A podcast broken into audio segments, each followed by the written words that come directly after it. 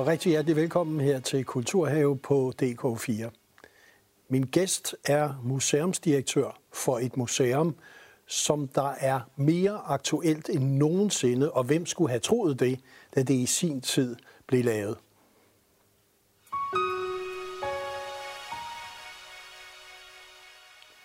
Og hjertelig velkommen til dig, museumsdirektør Julie Rockjær Birk, Kvindemuseet og her fra Aarhus. Ja. ja. Øh, når jeg siger, at det er mere aktuelt end nogensinde, og det var måske ikke det, man havde regnet med, da det i sin tid blev lavet, mm. sådan lidt græsrodsbevægelse. Vil du kunne nikke til det? Jeg synes altid, det har været hyperaktuelt, må jeg sige. Men øh, ja, især i de senere år har det jo virkelig vist sig at være nødvendigt at have sådan en platform som øh, Kvindemuseet. Et sted, der beskæftiger sig med køn, relationerne mellem køn, seksualitet, ligestilling. Ja. Øh, altså MeToo-debatten har virkelig vist, at vi har brug for historisk viden om det her. Det er jo ikke noget nyt, det her med, at, at vi har nogle, nogle kønsroller og nogle stereotyper. Mm. Og måske skulle vi lige for, for seerne, du har lavet en præsentation, der ligger på jeres hjemmeside af, af Kvindemuseet, så den synes jeg lige, vi skulle have her, fordi så er alle med, hvor det ligger hen også. Det er faktisk det... Øh, corona-præsentationer, fordi dengang coronaen okay. satte ind, så øh, lavede vi museum alligevel online. Og det synes jeg er en vigtig parentes, vi lige fik med. Så vi lad os lige se den her. Tak. Ja, ja. Jeg sidder her i den gamle byrådssal her på Kvindemuseet. Fordi Kvindemuseet bor nemlig i Aarhus' gamle rådhus, som ligger lige ved siden af Domkirken, som jeg kan sidde og kigge på lige nu. Den her sal den er særlig, fordi her sad Danmarks første kvindelige byrådspolitiker, Dagmar Pedersen. Forestil jer, hvordan det har været at være hende og sidde her alene kvinde i en sal fuld af mænd. Hun sagde ikke ret meget. Det har været svært at være de første kvindelige rollemodeller. Vi bruger bygningen, den her fantastiske, gamle, monumentale bygning, som vores største genstand her på museet. Via den her bygning, der formidler vi demokrati, magt og bevægelse. Bevægelser mellem kønnene. Kvindemuseet har boet i den her bygning siden 1984. Men før Kvindemuseet flyttede ind der var det ikke bare rådhus, det var faktisk også politistation. Det var også hovedkvarter for Gestapo under 2. verdenskrig. Der er foregået rigtig mange dramatiske ting i det her hus. Vi har faktisk et skudhul lige nede i vores hoveddør. Men nu er det altså kvindemuseum, og når jeg siger kvindemuseum, så, øh, så siger jeg også, at det er et museum for kønnenes kulturhistorie. Ja, og øh, et kvindemuseum, kønnenes bevægelse, demokrati, mm. måske ikke noget, alle forbinder når vi lige siger ordet kvindemuseum. Nej. Kunne du ikke lige tage os med, hvordan blev det egentlig startet? Jo. Det startede faktisk øh, på Aarhus Universitet i forskningsmiljøerne, øh, hvor, hvor kvindeforskningen gerne ville ud over rampen. Øh, og der var en initiativgruppe, øh, som gik sammen, også i forhold til, at man ville skabe arbejdspladser for kvinder. Så man, det var også en del af sådan et arbejdsløshedsprojekt for kvinder. Øhm, og det var jo virkelig et sted, som ville sætte kvindehistorien på dagsordenen, fordi den fandt man ikke på museerne i historiebøgerne. Så det har virkelig været et museum, der vil vise den historie, som er blevet spist op og slidt op, fordi kvinders arbejde var i hjemmene. Mm. Og det vil sige, derfra, så, så kan vi sige, så skete der jo noget her ja. de senere 10 år på en større og større fokus mm. på, hvor vigtigt det er, at vi også snakker om det, at det kommer i fokus. Øh, og det er vel også det, der har, været dit aktivistiske grundlag? For det er jo et ord, du bruger hele tiden, mm. om at et museum skal være aktivistisk. Mm. Altså man finder ikke et mere aktivistisk museum end vores næsten. Det er skabt ud af aktivisme af kvindebevægelserne i 70'erne. Og museet er blevet mere og mere professionaliseret op gennem 80'erne. Vi blev statsanerkendt i 1991. Vi har i de senere år renoveret huset fra top til kvist, eller fra kælder til kvist hedder det. Ja. øhm, og, øh, og der har også været behov for fornyelse. Der har været et behov for at være relevant, fordi det her museum har hele tiden også været et sted, som gik ind og blandede sig i samfundsdebatten og var en del af nutiden. Og brugt historien som hammer i forhold til at være aktivistisk. Så derfor så, øh, så besluttede den daværende ledelse øh, også at skifte ansvarsområdet i 2016. Altså fra kvinders øh, kulturhistorie til kønnenes kulturhistorie. Simpelthen fordi kønsdebatten og snakken om ligestilling er en anden i dag. Og det var rigtig, rigtig fornuftigt i forhold til at kunne være et museum, der kunne afdække, hvad er det, der sker imellem kønnene. Mens kønsroller og funktioner har også ændret sig rigtig meget i takt med, at, at kvinder har frigjort sig. Så det er utrolig spændende, den øh, udvikling, der sker hos os. Og, og, jeg vil jo spørge, hvad, øh, nu har jeg ikke selv været der, jeg tror, der er måske også en del... Har du ikke? Nej, og det må jeg og jo indrømme. Og så inviterer du mig? Ja, det gør jeg. og det gør jeg, fordi jeg har hørt dig ja. snakke rundt omkring også den ja. dagsorden, der bliver sat.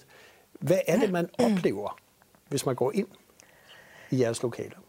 Man oplever, at, øh, at man flytter sig. Man oplever, at man bliver rykket ud af sin comfort zone. Fordi vi mener, at hvis man skal flytte på noget, så er man nødt til at flytte sig selv.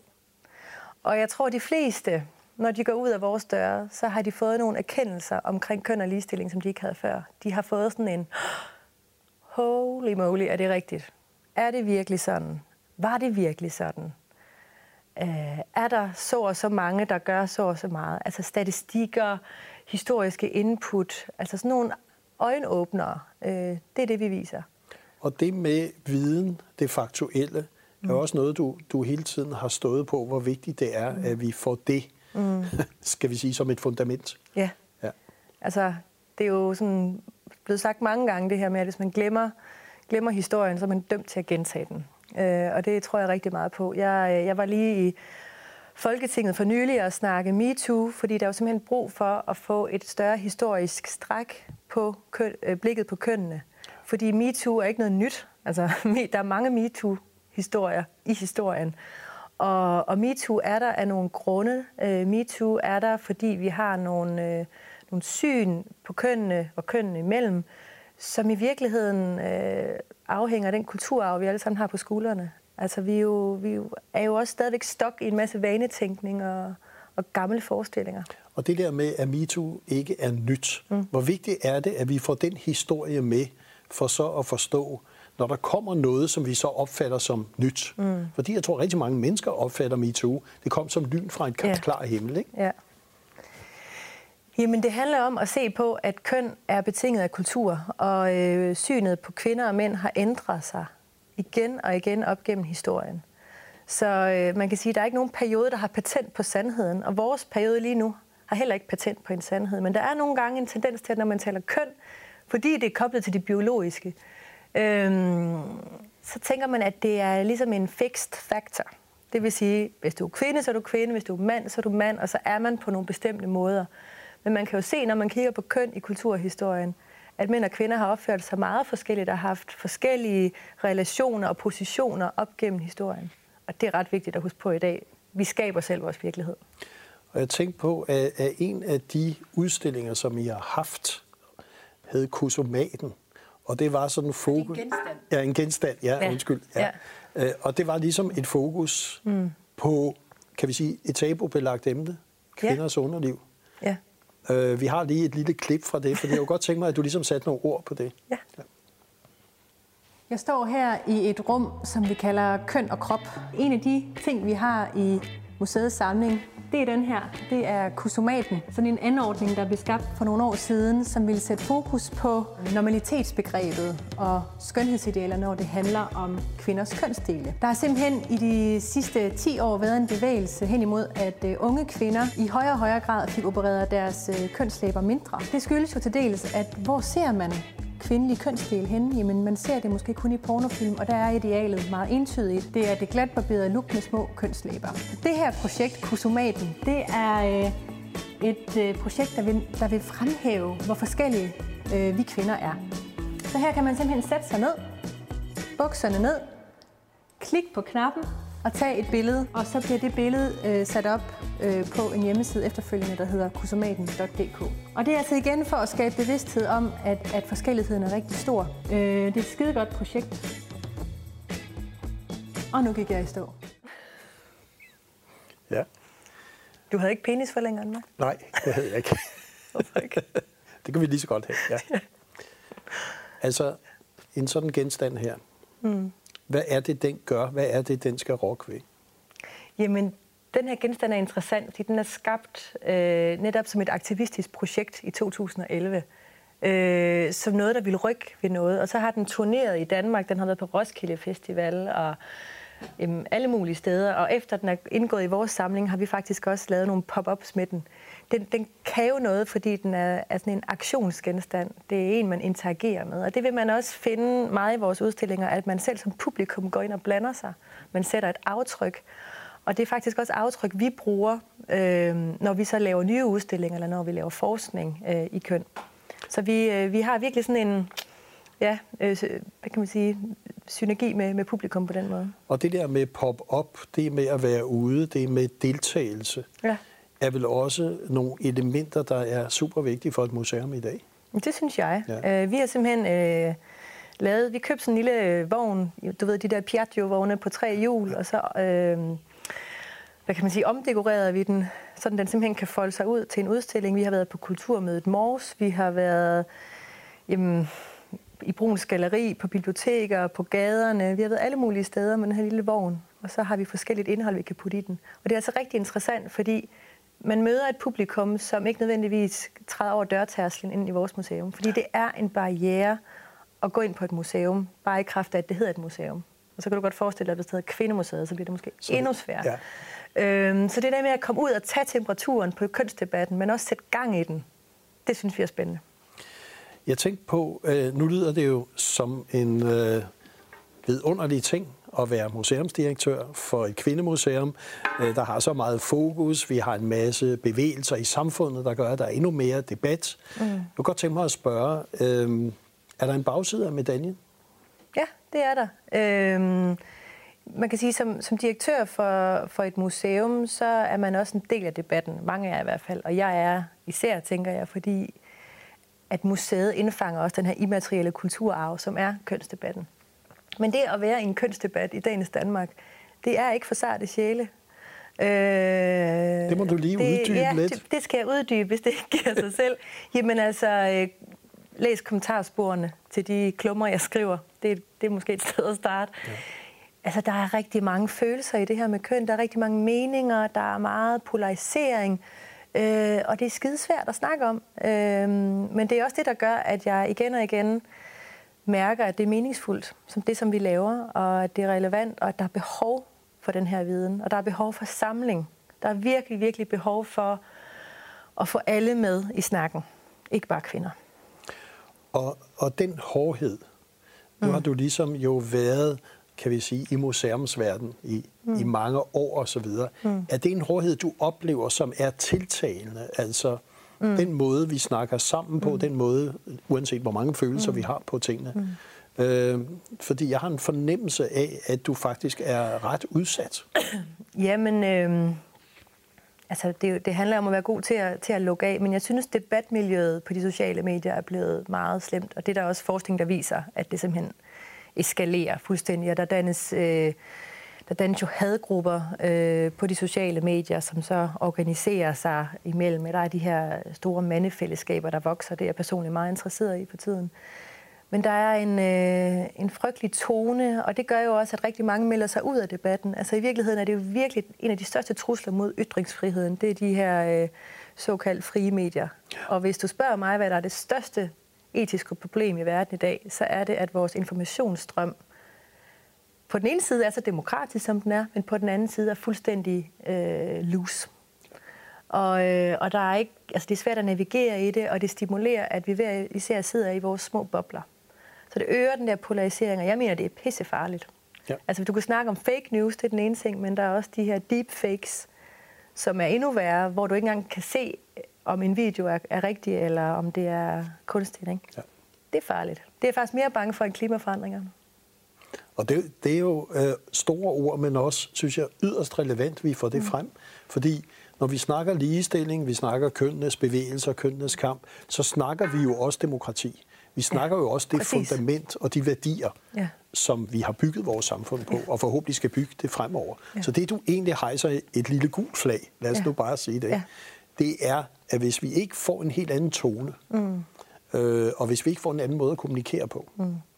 så kan det her ende et sted, det ikke skulle. Helt klart. Øh, og vi ser også, at det, at det oftest er kvinder, der trækker sig i debatten, fordi at øh, shaming, udskamning, går rigtig meget på køn. Og især kvinder, for, altså det er helt vildt hårdt, det der bliver sagt. Og det kender jeg selv. Og det, øh, selvom selvom jeg arbejder professionelt, og selvom jeg på en måde lukker af for det, så må jeg også bare indrømme, at når man får meget på en gang, så går det altså ind. Nej. Det gør det. Jeg tænker på, mm. hvad betyder det så for din ledelse Altså, man har jo et professionelt arbejde, mm. og når man så bliver påvirket, mm. måske hele tiden, ja. hvad gør det egentlig ved, ved dig og måske mm. andre, også mm. kvinder, i lederjob? Jamen, jeg tror... Øh... Jeg ved, hvad det gør ved mig, og ja. jeg er meget åben om, hvad det gør ved mig. Og jeg tror, jeg tror, det er meget vigtigt for mig at være åben om den sårbarhed, jeg også har som menneske og som leder. Og jeg synes selv, jeg ved ikke, om min personale er enig, men jeg synes selv, jeg er god til sådan at, at fortælle, når der er noget, der er svært. Netop hvis der er noget modstand, der går ondt, og det, det er rigtig fedt at kunne dele det. Det betyder ikke, at, at, at jeg ikke øh, har styr, styr på det, men det er også vigtigt at sige, hey, i den her situation, der, der var der faktisk noget, der var, der var svært, eller øh, over en grænse. Øh, og så er det rigtig godt at vende med andre. Ja. Mm. Og vi er i gang med Kulturhave, og min gæst er Julia Rockher Birk, som er direktør for Kvindemuseet, og vi snakker faktisk, hvor udsat det er i dag, øh, den tone, der er på de sociale medier, og hvad det egentlig gør ved, nu kan vi sige, kvinder i lederfunktioner. Jeg kunne også godt tænke mig at spørge dig sådan lidt om den måde, kvinder leder på. Mm. Øhm, de værdier, de perspektiver, der ligger i ledelse. Er det også noget, du kunne knytte nogle ord på? Mm. Fordi øh, jeg har hørt dig i forskellige sammenhænge øh, snakke mm. om det. Ja. Øh, og det synes jeg kunne være super spændende, at vi ligesom lige kunne runde ind på. Det, som jeg synes er interessant, du siger, det er det der med kvinder i ledelse. Er kvinder, der leder anderledes end mænd, ja. der leder. Jeg tror, man skal se på det længere op, mm. at, at der er nogle øh, strukturer. Altså, der er noget, man kan kalde det maskulin ledelse og feminin ledelse. Og, og mænd kan også godt lede mere feminin. Men vi har jo altså den her patriarkalske samfundsorden, hvor en leder typisk ses som den her sådan meget autoritative figur på toppen, og så har du en organisation med et diagram, og så kommer der ligesom nogle hierarkier på en eller anden måde, ikke? og så er der noget topstyring, og, og der skal være en vis hårdhed til stede. Måske der er alle de her stereotyper i forhold til, hvordan en leder er. Og, øh, og hvis man laver sådan nogle blind tests, så, så vil en leder typisk blive forbundet med en mand. Så derfor så, så siger man måske netop det der med en kvindelig leder. Og det er jo noget, kvinder tit er udsat for. Det er det her præfix, at man er på en eller anden måde kvinde, før man er noget andet. Men fordi der er kommet mere og mere balance, trods alt, flere og flere kvinder i, i lederstillinger, så er der også begyndt at se, ske et skred i forhold til, hvordan ledelse ser ud forskellige steder. Og det er også noget, der påvirker de mandlige ledere. Det er bare rigtig vigtigt at sige. Det er, at, at, at det smitter jo. Ikke? Man finder måske ud af, at, øh, ja, at ledelse kan, kan netop være mere sårbar. Altså jeg tror, sårbarhed er et enormt vigtigt ord. Øh, sårbar er ikke det samme som at være svag. Sårbar er, er noget med at være være autentisk og, og kunne mærke sine medarbejdere. Det er jo i virkeligheden det aller, aller vigtigste. Det er at have den der føling med, at maskineriet kører. Og, øhm, og det er også derfor, jeg bedre kan lide at kalde mit museum for en organisme i stedet for en organisation. Og vores organisationsdiagram, det er også sådan et, principielt levende celle, øh, en levende celleklump. Det lyder ikke så, det lyder så lækkert, men, men, men sådan ser vi det. Øh, og, og det handler rigtig meget om, at jeg, jeg, jeg prøver virkelig at stimulere, at, øh, at hver eneste medarbejder ved, hvad han eller hun skal, og tager de beslutninger, der er de rigtige, sådan at man netop, at sætterne kører meget uafhængigt. Sådan at jeg netop ikke skal stå og godkende alt, eller sige og diktere. Det er slet ikke nødvendigt. Jeg skal sætte retning. Men er det, er det noget, som, som du tror er, øh, vi kan sige, i kulturlivet, i museumsverdenen osv., mm. det at lede på den måde, mm. med de værdier, mm. er det det, der er fremtiden? Er det det, som vi er nødt til at ligesom se på, at der skal en anden form for ledelse, også af vores museum, for at der kan komme et andet output og en anden impact? Jeg tror, alle virksomheder skal se sådan på ja. det. Jeg tror, hvis du spørger generation Z, og hvis du vil have de fedeste talenter i generation Z, så tror jeg, man skal gå den vej. Ja. De vil have noget med mening, de vil have medansvar, de vil, de vil drives, men de vil have en stærk leder, der viser vejen. Jeg tænkte også på, når vi snakker køn, mm. så er I jo en permanent, skal vi sige, udstilling, mm. hvad vi nu kalder den, øh, som, som ligesom er en kønnes redelighed. Ja, den hedder køn redelighed. Ja, ja, ja. ja. Og det spiller jo lidt på, at forskning, der, i forskningen taler du også om redelighed, ja, ja. men en køn redelighed, det er bare noget råd. Ja. Og, det... og hvad, hvad, hvad, er, hvad, hvad er det, den skal fortælle? Vi har, vi har mm. nogle bedre af den, som ja. vi bare kører, mens vi snakker om den. Ja. Kunne du prøve lige at, at give den nogle ord med på vejen? Jamen, øh, jamen det er kønnenes kulturhistorie, ja. forklaret i en udstilling. Det er, øh, det er ligestillingens historie. Vi viser en øh, tidslinje igennem udstillingen øh, i forhold til, hvordan køn har betydet, altså nedslag i kønnets betydning op igennem vores kulturhistorie, kvinders frigørelse, stemmeret osv. Øh, vi viser også nogle tematiske hotspots. Vi viser et øh, wunderkammer med kønnede ting. Ting, vi har fra vi er små babyer til vi bliver gamle. Altså, der er jo køn i alt. Vi viser et afsnit om køn og kunst, køn og politik, køn og krop, øh, køn og arv, køn og verden, køn og humor. Øh, fordi der er simpelthen køn i alt. Og når man først begynder at se det, øh, så bliver man altså klogere, når man går ud i verden på, hvor det er henne. Og det kan faktisk, tror vi, når man har den der bevidsthed, hjælpe på at, at nedbryde de der vanetænkninger.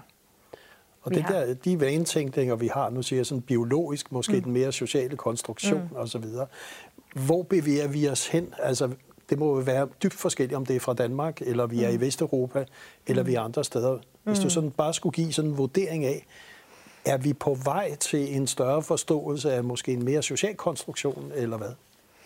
Både og. Ja. Altså, øh, vi får hele tiden mere viden, både om biologien og i forhold til det kulturelle. Og det, man kan sige med sikkerhed, det er, at de er dybt flettet ind i hinanden. Og øh, tit i kønsdebatten, så er der på en eller anden måde også en polarisering i forhold til, enten er du biologist, altså siger, at alt er biologisk, og at jamen, altså, drenge kan ikke sidde stille, fordi de er drenge. Mm. Slut, ikke? Og så har du selvfølgelig den helt modsatte, der siger, at alt er en konstruktion. Faktum er jo, at det er så vildt meget smeltet ind i hinanden. Vores hjerner er plastiske. Vores DNA kan faktisk ændre sig i løbet af en generation. Og det kan du også igen bruge historien til at kigge på, hvordan tingene har udviklet sig. Det er bare så svært og slet ikke så simpelt. Og det er derfor, vi er nødt til at sige, at vi går til det med en nysgerrighed og, øh, og en åbenhed i forhold til at blive klogere. Men der er ikke en facitliste, når du taler køn. Og det, at der ikke er en facitliste, gør vel det også udfordrende, fordi det er vel det, der efterspørges hele tiden. Ja, og det er jo, altså, det er jo den konflikt, der opstår, når... Øh, altså hvis vi begynder at, at tale for eksempel om at være transkønnet, det er der rigtig, rigtig mange... Altså det er svært at forstå, fordi man, man, man har begreberne mand, kvinde, og hvad så det der med, at der er noget indimellem. Men faktum er, at der er rigtig mange mennesker, som ikke befinder sig godt i de her vante øh, kønstyper, mand og kvinde. Og det skal vi jo også bare være nysgerrige på. Jeg tænkte, dine visioner nu for Kvindemuseet. ja. Hvor skal det hen af? Ja. Der skal vel også ske en udvikling. Ja. Jeg ved, at du har arbejdet på, at det måske også kommer til at hedde noget andet i fremtiden osv. Mm. Kunne, du, kunne du fortælle lidt om, mm. hvad det er for en udvikling, du museet er inde i lige nu? Jamen altså, vi er inde i en udvikling, hvor vi gerne vil have vores øh, brand og vores indhold til at passe sammen. Fordi vi har netop skiftet vores ansvarsområde, og og det er så vigtigt, at kommunikationen følger med, fordi vi vil have flere med ind i samtalen. Øhm, apropos det, jeg talte om lige før med, med information, så er det rigtig vigtigt ikke at blive et lukket ekokammer. At vi ikke står og er alt for enige. Det er så vigtigt, at vi har forskellige meninger. Og det er så vigtigt, at både øh, drenge og mænd er med i den her øh, ligestillingsdebat, fordi det er ikke kun en kvindesag. Det, det er noget, altså ligestilling er noget, vi skaber sammen. Så man kan sige, at vores, vores vision er jo meget... Øh, hvad kan man sige, storladet. Mm. Altså, vores vision er sådan set, at vi vil, øh, vi vil styrke viljen til et ligestillet samfund. Så vi vil gerne være med til at ændre verden, og vi vil gøre det gennem, øh, gennem vores viden og samling, og det at vi er et museum. Men altså, jeg plejer at sige også, at, at vi hviler på tre ben. Øh, vi hviler øh, på det, hvad kan man sige, museale fundament, altså vores viden, integritet, troværdighed. Troværdighed er simpelthen et vigtigt ord, når man er et museum. Altså, når alt det der fake news, deepfakes springer i luften, så må man gå på museum. Ikke? Øhm, og så har vi også et ben, der handler om den kommercielle del, fordi vi skal også tjene nogle penge øh, for os at kunne gøre alt det her nede. Ikke? Så, så det er også rigtig vigtigt, at vi, øh, at vi fungerer som en virksomhed. Lave nogle fede produkter, øh, erhvervssamarbejder, alt sådan noget. Det sidste ben er mindst lige så vigtigt, og de hænger jo et fuldstændig øh, sammen. Det er aktivismen. Der skal også altid være den her storladende vision om at ændre verden en lille smule. Så hver gang vi laver et projekt, så tager vi lige trekanten. Okay, er der noget aktivisme? Er der noget faglig troværdighed? Tjener vi også lidt penge? Fint, gør vi det. og du skal have stor tak for, at du kom her og fortalte os om jeres trekant, om dine visioner. Og, det lød forkert. Og den store lyst til at ændre verden. Tak. Og vi ønsker dig held og lykke med det. Tak, tak fordi, fordi jeg måtte komme.